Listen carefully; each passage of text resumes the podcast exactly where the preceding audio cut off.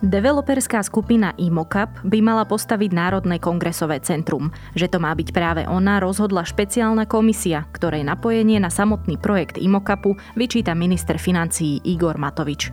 Má ale pravdu v tom, ako postavenie komisie interpretuje, o aký projekt vôbec ide a aká budúcnosť ho teraz čaká. Je pondelok 20. decembra, meniny má Dagmara a dnes by malo byť oblačno na viacerých miestach, najmä v severnej polovici Slovenska počítajte so snežením. Najvyššia denná teplota 1 1 až 5 stupňov, v Žilinskom kraji pod Tatrami a na Horehroní minus 3 až plus 1 stupeň. Počúvate Dobré ráno, denný podcast denníka Sme s Nikolou Šulikovou Bajánovou. Dobré ráno. Dôvodov tešiť sa na budúcnosť je veľa. Aby sa s vami na budúcnosť mohli tešiť aj vaše deti, teraz stačí prekvapivo málo. Na veľké sny o cestovaní, štúdiu v zahraničí či prvom byte viete svojim deťom nasporiť jednoducho – s investičným sporením už od 20 eur mesačne. Pripravte aj vy svojim deťom budúcnosť, z ktorej sa budú tešiť na budúcnosť je vaša.sk. Slovenská sporiteľňa. Mal som taký zvláštny sen. Zobudil som sa v krajine, kde policajti naháňali policajtov. Témou dňa boli interrupcie, všetci sa oháňali pojmom tradičná rodina a najsledovanejšiu osobu na Instagrame zadržali pre drogy. A viete, čo je na tom najhoršie? Že som sa doteraz z toho sna nezobudil a cítim sa byť taký nepopulárny. Ak sa cítiš podobne, nakupuj na www.ampopular.sk.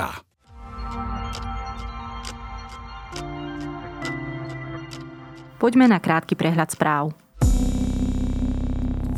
Zdravotníckí pracovníci dostanú jednorazovú odmenu 350 eur. V piatok o tom rozhodla vláda. Odmenu dostanú v decembrovej výplate v januári 2022. Vláda na to vyčlenila viac ako 50 miliónov eur.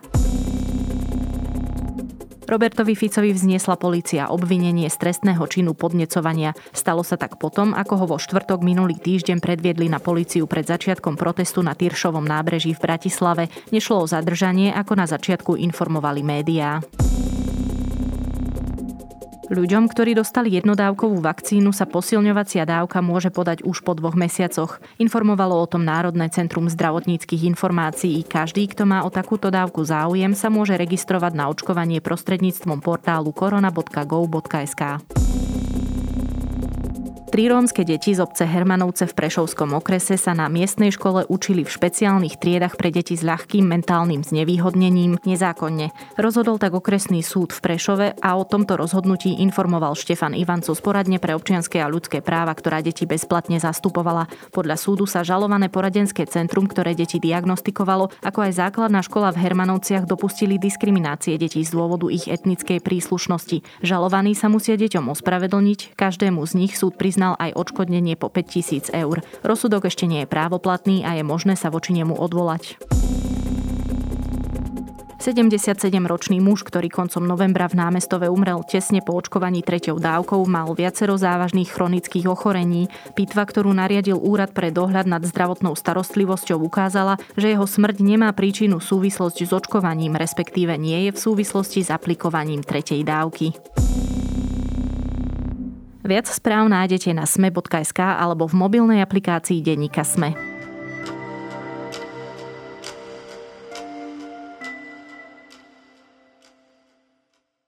Celé je to akési zvláštne. Asi dva roky dozadu sa rozhodlo, že štát podporí projekt developera, ktorý by postavil Národné kongresové centrum. Lebo nič také na Slovensku nemáme, čo je podľa viacerých na škodu. V týchto dňoch sme sa dozvedeli, kto by mal centrum postaviť a tým získať od štátu desiatky miliónov eur na svoj projekt. Výber ešte v procese kritizovali iní developeri. No a teraz sa k ním pripojil aj minister financií Igor Matovič. Príbeh Národného kultúrneho a kongresového centra je neprehľadný a ľahko sa dá v jednotlivých krokoch stratiť zistiť. Aj preto sa dnes o tejto téme porozprávam s Tomášom Vašutom z magazínu Index, ktorý developerský svet sleduje už dlho. Experti sa dlhodobo zhodujú, že Slovensko potrebuje Národné kultúrne a kongresové centrum.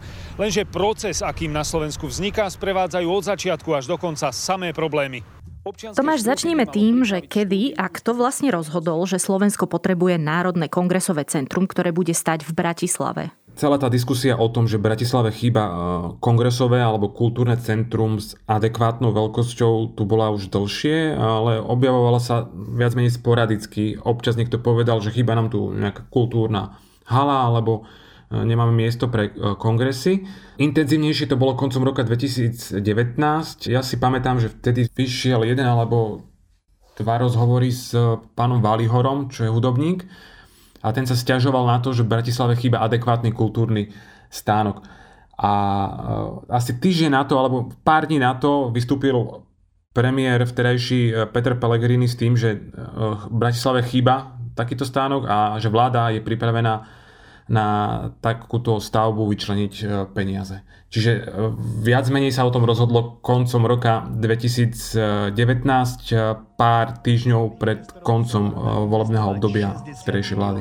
Opozičný politik Eduard Heger tvrdí, že takéto vážne rozhodnutie je iba dva týždne pred voľbami podozrivé. Ja by som to nazval takou volebnou horúčkou premiéra uh, Petra Pellegriniho. My sme ho pred týždňom tiež vyzývali, aby už len kúril a svietil, lebo pácha naozaj len škody. Štát. Vstúpi. A spomínam si dobre, že vlastne takéto urýchlenie debaty alebo celkovo takéto znovu oživenie debaty na vyšších pozíciách prišlo aj potom, ako sa zbúralo PKO? Tam také diskusie boli, ale tie diskusie nemali nejakú veľkú spoločenskú odozvu. A vlastne tie diskusie ani na konci roka 2019 nevyvolali nejakú veľkú debatu o tom, že či chýba, či by to mal štát stávať. Dobre, ešte jedna taká základnejšia otázka. Prečo nie v inom meste? Prečo sa opäť koncentruje všetko v Bratislave?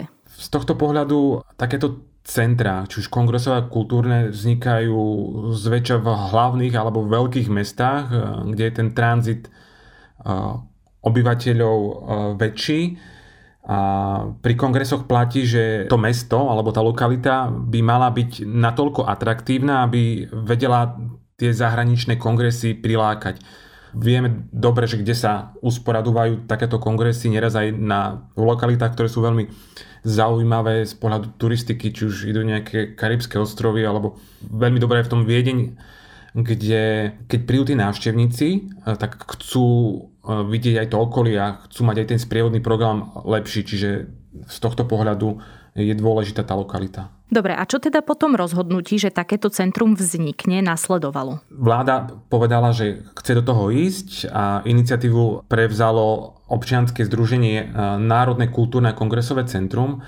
Tu je e, zaujímavé povedať, alebo dôležité povedať to, že to občianske združenie vzniklo len kvôli tomu nápadu.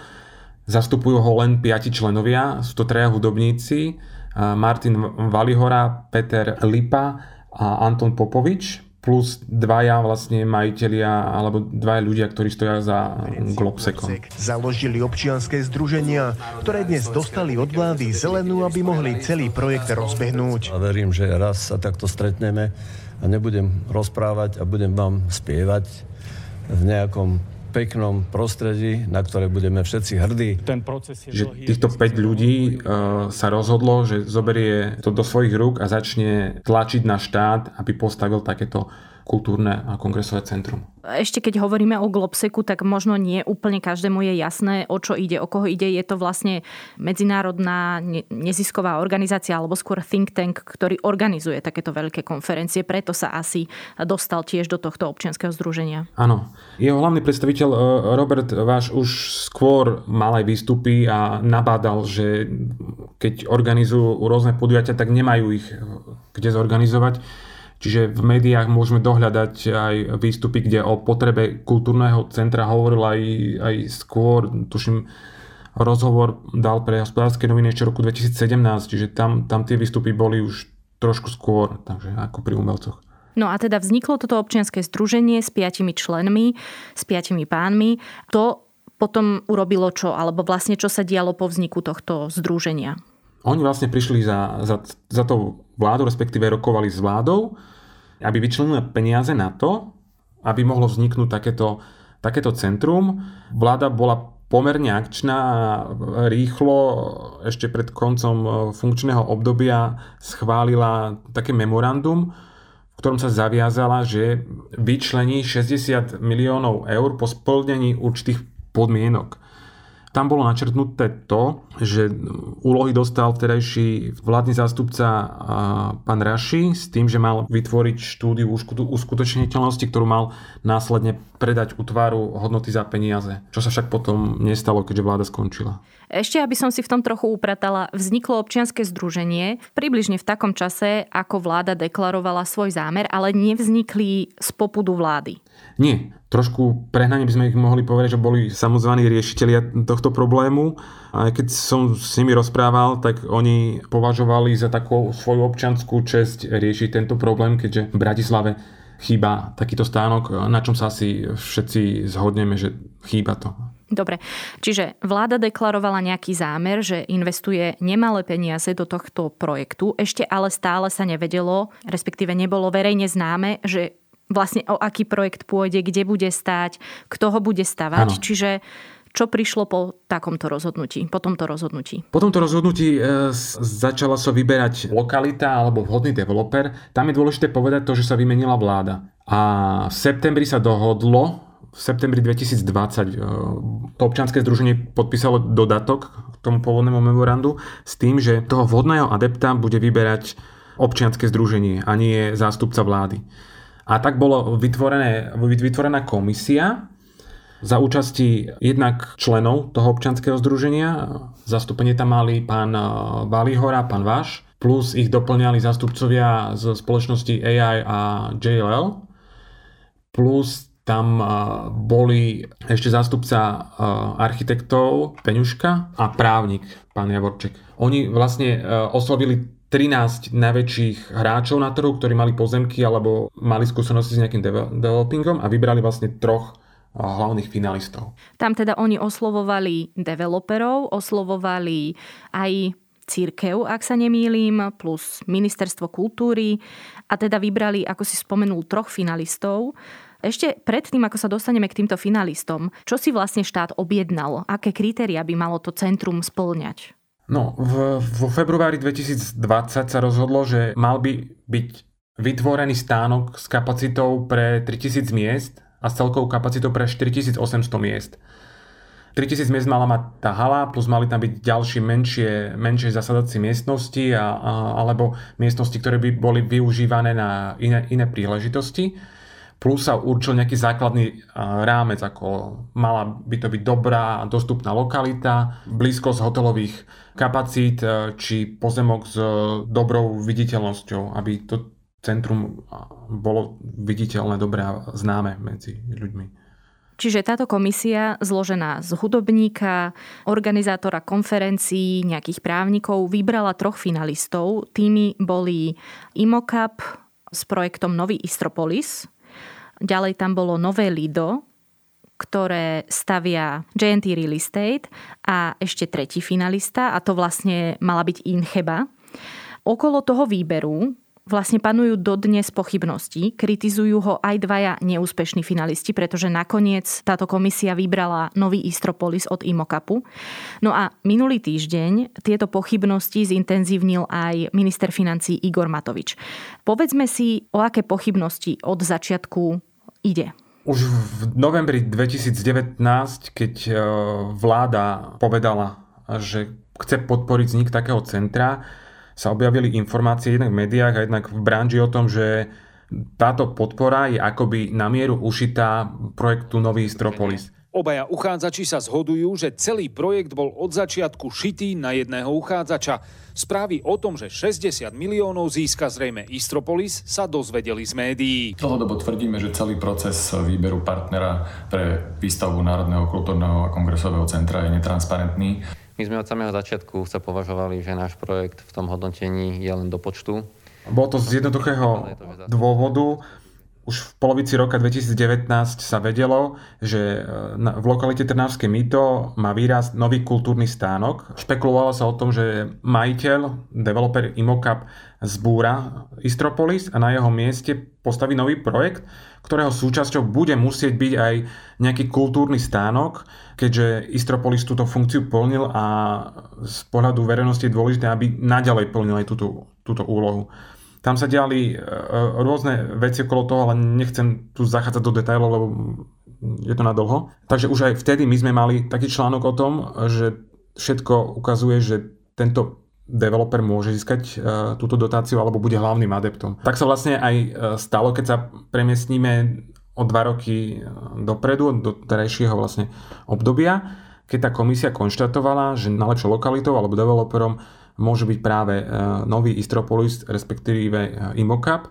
A to z toho dôvodu, že brala do úvahy rôzne vlastne kritéria a medzi najdôležitejšie kritéria, alebo medzi dôležité kritéria bolo to, že dokedy je schopný ten developer ten projekt urobiť alebo postavať. V tomto mal Imoka výhodu, keďže ten projekt pripravuje od roku 2017, kedy tie pozemky s Istropolisom kúpil. No a čo konkrétne vlastne na tom vadí Igorovi Matovičovi? Ten status Igora Matoviča na jednej strane poukazuje, že niečo, tam nebolo asi s kostolným poriadkom. Na strane druhej sú tam viac menej také trošku chyby v tom, že Igor Matovič ako predseda vlády musel vedieť, respektíve bol pri tom, keď v septembri 2020 podpisovala aj terajšia vláda s, vlastne s občanským združením dohodu o tom, že budú vyberať to kultúrne kongresové centrum. A on tam vlastne poukazuje v tom statuse na to, že komisia bola prepojená s developerom. Aj keď sa o tom hovorí a špekuluje, aj sú rôzne príbehy, ja viem aj off-recordové informácie, ktoré sa nedajú publikovať, verejne sa to nedá potvrdiť, že by boli spojení vlastne zástupcovia tej výberovej komisie s developerom. Toto nie je jednoducho overiteľné alebo dohľadateľné verejne.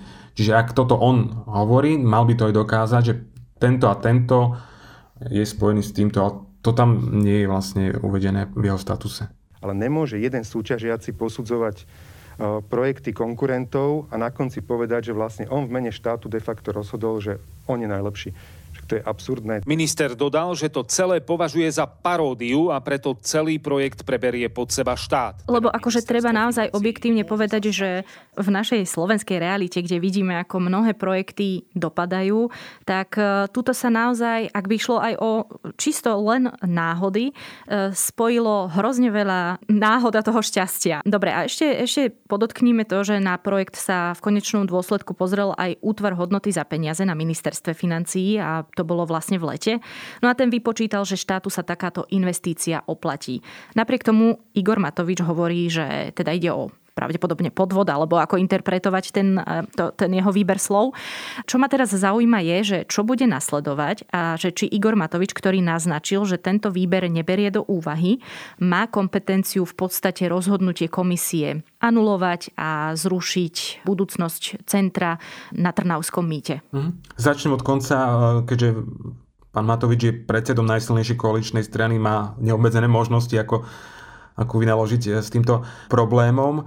Tam je ešte dôležité povedať, že UHP poukázal eh, aj na nezrovnalosti pri tom výbere, poukázal na to, že nemohli vyberať na, len na základe kritérií, alebo nemali zohľadňovať kritérium časové, že tam tomu časovému kritériu dávali veľkú váhu, pritom e, nemuseli ešte takú váhu a na základe toho vlastne vyhral aj na Istropolis. A každopádne teraz bude nasledovať to, že vláda by sa mala zaoberať týmto projektom, ale aj UHP konštatovalo, že vláda by si mala urobiť vlastný prieskum, ktorý zhodnotí jednotlivé projekty a ona sa rozhodne, že do čoho pôjde a akom rozsahu do toho pôjde a či vôbec do toho pôjde. Čiže dalo by sa povedať, že to, tá komisia viac menej robila zbytočnú úlohu, alebo aj analytici z UHP konštatujú, že na toto sa musí pozrieť, pozrieť štát. Čiže všetko to bude záležať od ochoty vlády a od toho, do akej miery budú chcieť ten projekt podporiť alebo nie. Lebo ešte, aby sme to definitívne nejako uzavreli a presnejšie vysvetlili, jednoducho bola tu akoby paralelná objednávka po Národnom kongresovom centre, kde by išiel aj súkromný kapitál, kde by išiel aj štátny kapitál. A táto komisia, ktorá, ako si sám aj povedal, sa do toho možno samozvane vložila, mala niečo ako mandát od minulej vlády a na základe toho septembrového rozhodnutia z roku 2020 mala mandát aj počas tejto vlády, no napokon prišiel Igor Matovič a povedal, že no takto to nebude. Áno, ale je to viac menej také logické, ani by som to nepovedal, ale to, že tento projekt získa tento štátu, respektíve bude favoritom, sa hovorilo už od začiatku. Tu je dôležité hľadať, že prečo vznikla tá iniciatíva a prečo zrazu v roku 2019 povie vtedajší premiér, že ide podporiť vznik Národného kultúrneho kongresového centra, keď to vtedy o tom vláda ani nerokovala, neboli ani rokovania vlády a zrazu povie jeden človek, že ideme do toho a hneď tu máme vlastne adepta, ktorý tie milióny využije alebo pripravuje podobný projekt. respektíve projekt kongresového alebo kultúrneho centra. No a teda, ak by sa to zrealizovalo, momentálne to vyzerá ako, kedy by bolo centrum hotové a koľko by to štát stálo? O tom je predčasné hovoriť. Tá analýza, ktorú vypracovalo občianske združenie, hovorí o tom, že celý projekt by stal z DPH zhruba 104 miliónov eur a oni by chceli, aby bol zrealizovaný do roku 2030, keďže v prvom pol roku 2030 bude Slovensko predsedať Európskej komisii. Vtedy bude Slovensko potrebovať takéto priestory, čiže toto bola ich ambícia. Ale čo bude ďalej, to uvidíme, lebo predpovedať, že ako sa rozhodne vláda alebo Igor Matovič je veľmi, veľmi ťažké. No a na záver mi nezostáva sa opýtať nič iné, ako že keď sa pozrieme na tento prípad a napríklad to porovnáme aj s Národným futbalovým štadiónom, čo tebe ako človeku, ktorý developerský segment naozaj dlhodobo sleduje, chodí po rozume? Vieme my na Slovensku robiť vôbec takéto veľké projekty? A možno mali by sme? Ja by som to povedal tak, že developer, ak chce byť úspešný, musí byť do istej, do istej miery prefíkaný a tú prefíkanosť e, vidíme. Ja si myslím, že každá jedna udalosť, ktorá sa udeje, má nejakú príčinu a niekto za, za tým stojí. Ale na druhej strane takéto centrum uh, Slovensko Bratislava potrebuje a tu je otázka, aby tá verejnosť a spoločnosť dohľada na, na to, aby, aby bolo všetko košer, aby bolo všetko transparentné. Hovorí Tomáš Vašuta z magazínu Index. Ďakujem. Už nerozmýšľajte, kde nájsť dokonalé darčeky pre svojich blízkych. Strieborné a zlaté šperky či ikonické kúsky Pandora a Thomas Sabo vyberiete na Sofia SK. Nakúpte a ste v hre o 1000 eurovú darčekovú poukážku. Sofia v 13 predajniach a na Sofia